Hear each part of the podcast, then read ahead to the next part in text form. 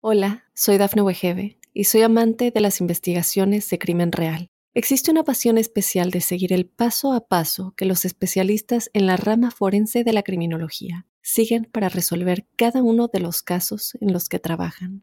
Si tú, como yo, eres una de las personas que encuentran fascinante escuchar este tipo de investigaciones, te invito a escuchar el podcast Trazos Criminales con la experta en perfilación criminal, Laura Quiñones Orquiza, en tu plataforma de audio favorita. ¿Qué es el ayuno intermitente? ¿Es bueno? ¿Es beneficioso? ¿Es lo mejor que hay? ¿La gente lo utiliza para perder peso y para perder grasa? ¿O por otro lado es contraproducente, crea trastornos de conducta alimentaria y puede ser perjudicial para tu salud? Y es que hay muchísima gente que me pregunta constantemente por el ayuno y yo una vez más le tengo que decir mis dos palabras favoritas. Depende y contexto. Vamos a ver, el ayuno es una herramienta y como herramienta no te puedo decir si es buena o es mala. A mis alumnos le pongo siempre el mismo ejemplo. Un martillo lo puedes utilizar para arreglar cosas de tu casa, con lo cual es una herramienta bien utilizada, o puedo golpearte en la cabeza, con lo cual creo que no es un buen uso de la herramienta. La culpa o el beneficio no es del martillo, es del uso que lo estoy dando. Pues con el ayuno pasa exactamente igual. Es una herramienta que bien utilizada, puede ser como el entrenamiento, como recibir la luz del sol, tiene muchísimos beneficios. Pero mal utilizada, como sucede a veces con el entrenamiento o con una sobreexposición al sol, puede ser problemática. Pero realmente, ¿a qué te refieres cuando hablas de ayuno? Simplemente cuando se dice la palabra ayuno o ayuno intermitente es que estás un periodo de horas sin comer, ya sea 8 horas, ya sea 10 horas, 12 horas, 24 horas o hay ayunos de 2 o 3 días. Es decir, de primeras tienes que pensar que tú ayunas. ¿Cuándo? Pues por la noche. Cuando estás durmiendo no estás comiendo, con lo cual estás ayunando. Por eso podrás entender que mucha gente que critica el ayuno con mucho fervor, pero no tiene mucho sentido, porque todos ayunamos. Cuando enfermas, ayunas. Cuando estás durmiendo, ayunas. Con lo cual, hay muchos periodos de tu vida que sin saberlo estás ayunando. Primero, ¿Qué es el ayuno y qué relación tiene con la autofagia? Antes de nada te tengo que decir que este proceso tiene dos premios Nobel, uno en 1974 a Christian de y otro 2016 Yoshinori Osumi. ¿Qué descubrieron? Pues que durante el periodo que no ingerimos alimentos, es decir, durante el periodo de ayuno, suceden cosas como la autofagia. Autofagia significa que te comes a ti mismo. Auto, uno mismo, fagia, comer. Pero no significa que te canibalices significa que hay células en tu cuerpo que se encargan de supervisar cómo están mitocondrias, células, bacterias, y las que están en muy mal lugar las eliminan y las que están en un estado regular las reparan. Esa especie de reciclaje celular es lo que se conoce como autofagia y es lo que tiene esos dos premios Nobel. También a nivel de células que están en mal estado y que son peligrosas, las elimina y se llama la inmunosenescencia. Es decir, tenemos, por ejemplo, linfocitos T autorreactivos que te atacan a ti mismo y es lo que origina una enfermedad autoinmune, que en ese periodo de autofagia, en ese periodo que no hay alimentación, tu cuerpo es capaz de localizarlos y eliminarlos. A nivel intestinal tiene otra función muy importante. Piensa que estamos acostumbrados a comer cada 2-3 horas, con lo cual eso tiene que pasar por boca, por esófago, por estómago, intestino delgado y colon. Si estamos comiendo constantemente, debes entender que hay pequeños residuos que se van quedando en intestino delgado y en colon. ¿Qué sucede? Que si nunca hacemos un periodo de ayuno mínimo, eso se va a ir acumulando poco a poco y puede crear putrefacción, puede crear gases, puede crear mala absorción, puede crear intolerancias, que casualmente es lo que hoy en día hay una gran pandemia. ¿Qué sucede cuando haces de vez en cuando un pequeño periodo de ayuno? 12 horas, por ejemplo. Tampoco te voy a hablar de ayunos de 36 horas o de 48 horas. Pues que sale en marcha un complejo migratorio motor que lo que hace es como de camión de la basura y empieza a limpiar intestino delgado y colon por si hay excesos de comidas o si hay restos que están fermentando y te están creando problemas. Y otra gran ventaja de estos periodos de ayuno es que hay muchísima gente con resistencia a la insulina que están acumulando alrededor de sus células una resistencia, una capa resistente a la insulina, con lo cual le está creando una obesidad, una prediabetes y una inflamación que si estamos comiendo cada 2-3 horas, lo único que estamos haciendo es alimentando ese fuego.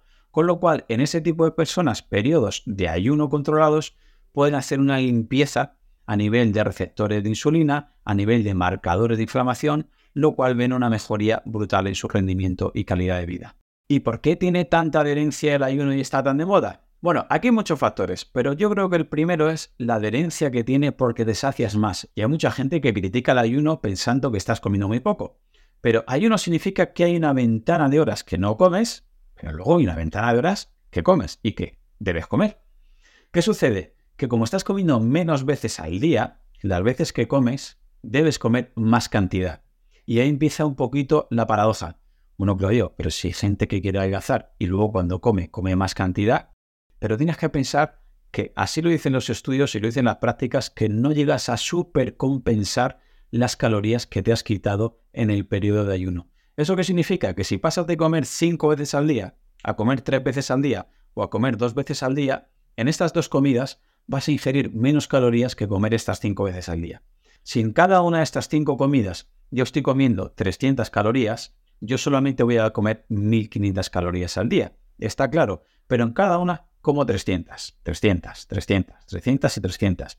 Si tu umbral de saciedad está en 400 o en 500 calorías, en ninguna de ellas has llegado a comer tanta cantidad. Con lo cual tu hipotálamo cuando te acuestas dice, he pasado hambre, no me he llegado a saciar, he picoteado, pero no he llegado a comer mucho.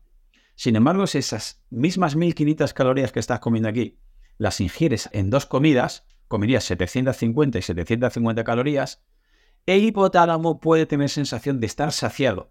Aquí el hipotálamo no se asusta y no te va a decir que comas más. De primeras podrás entender que la misma dieta, esta dieta te va a hacer que tengas el mismo peso. Pero ¿qué le pasará a esta persona? Que al cabo de unas semanas va a comer más. ¿Por qué? Porque tiene hambre. Nunca llega a saciarse, nunca llega a las 500 calorías en cada una de las comidas. Y esta persona se sacia. ¿Por qué? Porque en cada comida está comiendo 750 calorías. Su hipotálamo está registrando esa saciedad. Antes de nada, quiero que sepas que esto es un ejemplo calórico. No estoy diciendo que coman 1500 calorías. Por favor, si quieres saber lo que tienes que comer, ponte en manos de un profesional. Otra de las ventajas por las que también creo que tiene bastante herencia es porque tiene mucho más tiempo libre. Venimos de estar acostumbrados a que tenés que comer cada dos horas, cada hora y media, cada tres horas, con lo cual mucha gente en el trabajo se llevaba tupper, se llevaba batidos, se llevaba preparados, se llevaba snacks y era un poquito un sin vivir. Hoy en día, esa gente que solo quiere o puede hacer dos o tres comidas al día, ve cómo se le hace mucho más flexible su horario, con lo cual tiene más tiempo para trabajar, para estudiar, para entrenar y lo que hacen es que concentran las mismas calorías en las mismas comidas que antes, pero en dos comidas. Otra de las ventajas es que como cuando se hace bien funciona, la gente ve resultados.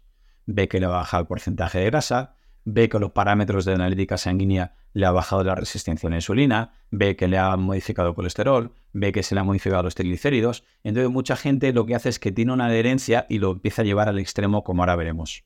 Otra de las ventajas de la alimentación en ayuno intermitente es que te crea un poquito más de foco cognitivo. Y eso te lo explico. Piensa que tu cuerpo cuando no le estás dando de comer en ese periodo de ayuno, tu cuerpo no se viene abajo ni te mareas ni te desmayas si no tienes una patología. Tu cuerpo lo que hace es, sal a cazar, sal a luchar, espabilate, no hemos comido.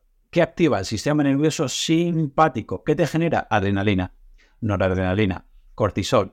Si eso lo utilizas en vez de para cazar, porque hoy en día no hay que cazar, lo utilizas para estar más atento en clase, lo utilizas para estar más atento en tu trabajo, puedes entender que tienes un foco cognitivo, estás más atento, estás más motivado, que es una de las consecuencias que tiene el ayuno, que la gente se flipa mucho, se alucina mucho y quiere hacer un ayuno excesivo. De hecho, podrás comprobar que toda la persona que haga un ayuno intermitente lo va publicando constantemente, pues esta es una de las aplicaciones, ¿vale? Te genera tanta motivación que necesitas contarlo. Y hasta aquí el episodio de hoy.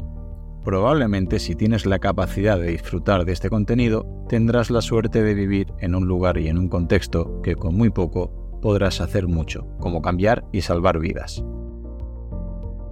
Por ello te pido que si te ha gustado el contenido o te ha aportado algo de valor, el mejor regalo que me puedes hacer es que te unas a mi equipo de donación para que ayudemos juntos a que otros puedan vivir y además hacerlo de la manera más saludable y digna posible. Gracias a Pablo Melchor y Ayuda Efectiva, tenemos un equipo de donación destinado a un fondo de salud donde el dinero que inviertas te aseguran que es la manera más eficaz demostrada para salvar vidas en los países más necesitados con programas como prevenir la malaria, incentivar la vacunación en los más pequeños y combatir el déficit de vitamina A, como ya vimos en el episodio 120. Si quieres colaborar, te espero en mi equipo en ayudaefectiva.org barra profe Claudio Nieto. Tu contribución, por muy pequeña que sea, podría marcar una gran diferencia, ya que con todas nuestras donaciones juntas generaremos oportunidades para aquellos que más lo necesiten. Muchas gracias.